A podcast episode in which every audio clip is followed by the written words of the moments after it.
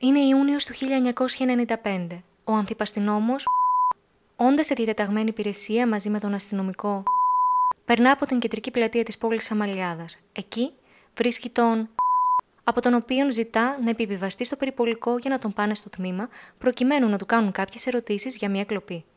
Όταν έφτασαν στο τμήμα, ο τον οδήγησε στην τουαλέτα και του ζήτησε να του κάνει στοματικό έρωτα με την απειλή ότι αν δεν του έκανε θα τον έβαζε στο κρατητήριο που βρίσκονταν αλλοδαπή.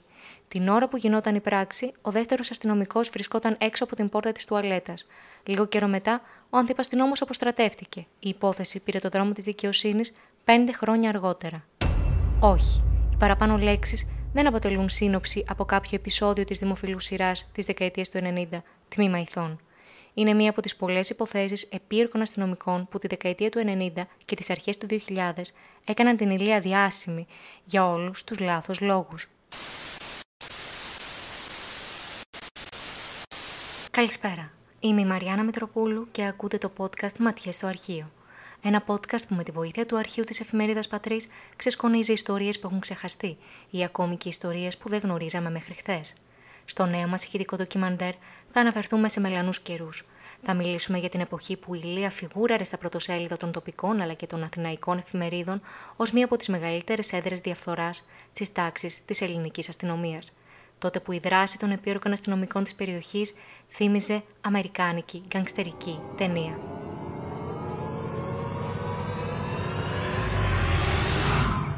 Κεφάλαιο πρώτο. Ο βιασμός και η αθώωση. Ήταν Φεβρουάριος του 1998 όταν ο αστυνομικός βίασε σε ξενοδοχείο της Ηλίας ένα 20χρονο κορίτσι από την Ουκρανία το οποίο εργαζόταν σε νυχτερινό κέντρο.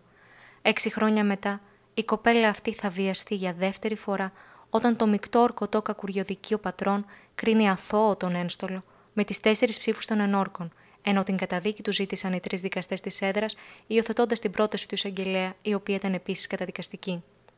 Εκείνα τα χρόνια, Πολλοί αστυνομικοί που βρέθηκαν στο εδώλιο τροφοδοτούσαν νυχτερινά κέντρα της Ηλείας με νεαρές κοπέλες από την Ανατολική Ευρώπη. Κάτι ανάλογο συνέβαινε και στη Μεσσηνία. Κεφάλαιο δεύτερο. Το Βούλευμα 91 του 1999 του Συμβουλίου Πλημμελειοδικών Ηλείας.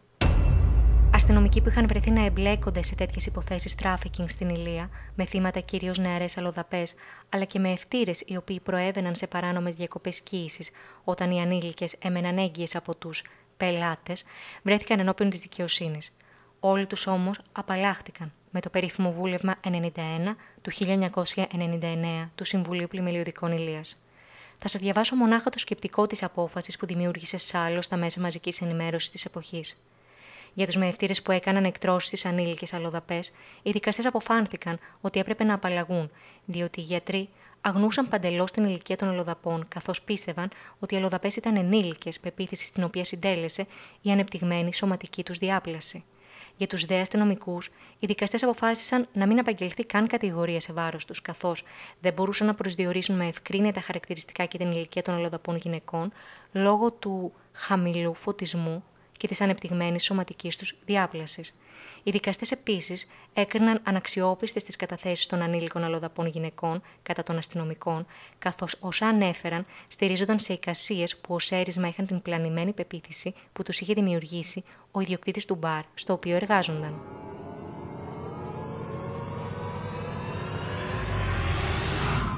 Με λίγα λόγια, τόσο οι μεευτήρες όσο και οι αστυνομικοί απαλλάχτηκαν γιατί οι αλλοδαπές, οι ανήλικες αλλοδαπές, ήταν ψηλές και γιατί ο φωτισμός στο μπαρ ήταν χαμηλός. Κεφάλαιο τρίτο. Τα δενδρίλια. Την δεκαετία του 90, μία ακόμα υπόθεση στην οποία εμπλέκονταν επίωροι και αστυνομικοί είχε προκαλέσει πανελλήνιος άλλο. Αστυνομικοί και μάλιστα αρκετά υψηλόβαθμοι, σε συνεργασία με πολίτες υπεράνω πάσης υποψίας, καλλιεργούσαν και διακινούσαν χασίς στην ευρύτερη περιοχή της Ηλίας. Η χασισοφυτεία τους, μάλιστα, έφτανε περίπου τα 2.000 δέντρα, ενώ και την καλύτερη αποδοτικότητά της είχαν κατασκευάσει αυτοσχέδιο πηγάδι.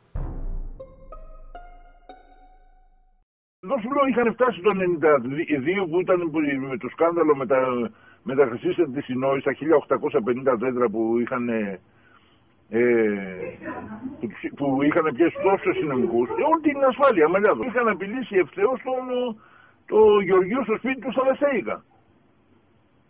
Του βάλαν ναι. το πιστόλι στο κεφάλι.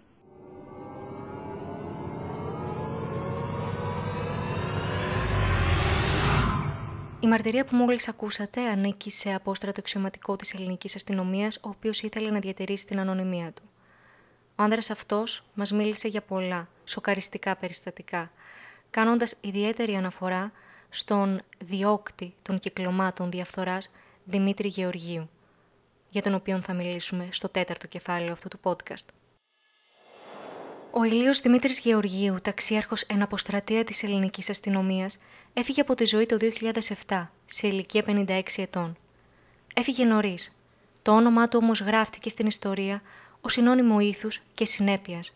Ήταν ένας αστυνομικός που κυνηγούσε τη διαφθορά σε όλη του την πορεία, ενώ είχε αναλάβει το βαρύ και δύσκολο έργο να σπάσει το απόστημα και να καθαρίσει την τοπική αστυνομία από επίρκους αστυνομικούς που τη μόλυναν. Πολλοί προσπάθησαν να του κλείσουν το στόμα.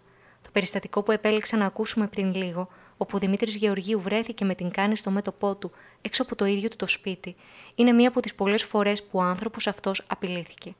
Ο Δημήτρης Γεωργίου όμως, παρά τους διαρκείς εκφοβισμούς, τόσο προς τον ίδιο όσο και προς την οικογένειά του, κατάφερε να παραδώσει στη δικαιοσύνη 32 υποθέσεις διαφθοράς που αφορούσαν τα σκοτεινά κυκλώματα, τα οποία ανέφερα νωρίτερα.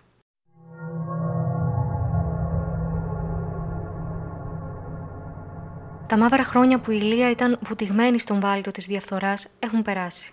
Η σημερινή εικόνα των ηλίων αστυνομικών δεν έχει καμία σχέση με εκείνη τη σκοτεινή περίοδο. Δεκάδες είναι οι περιπτώσεις ηλίων αστυνομικών που με κίνδυνο της ζωής τους έχουν εξαρθρώσει μεγάλες πύρε, έχουν κατάσχει τεράστιες ποσότητες ναρκωτικών, έχουν οδηγήσει στη δικαιοσύνη σκληρούς και αδίστακτους εγκληματίες. Δεν πρέπει όμως ποτέ να ξεχνάμε το παρελθόν και να λησμονούμε όσα έχει γράψει η ιστορία. Γιατί αν το κάνουμε, κινδυνεύουμε να ζήσουμε ξανά τις ίδιες ζωφερές ιστορίες σαν μια κακόγουστη φάρσα.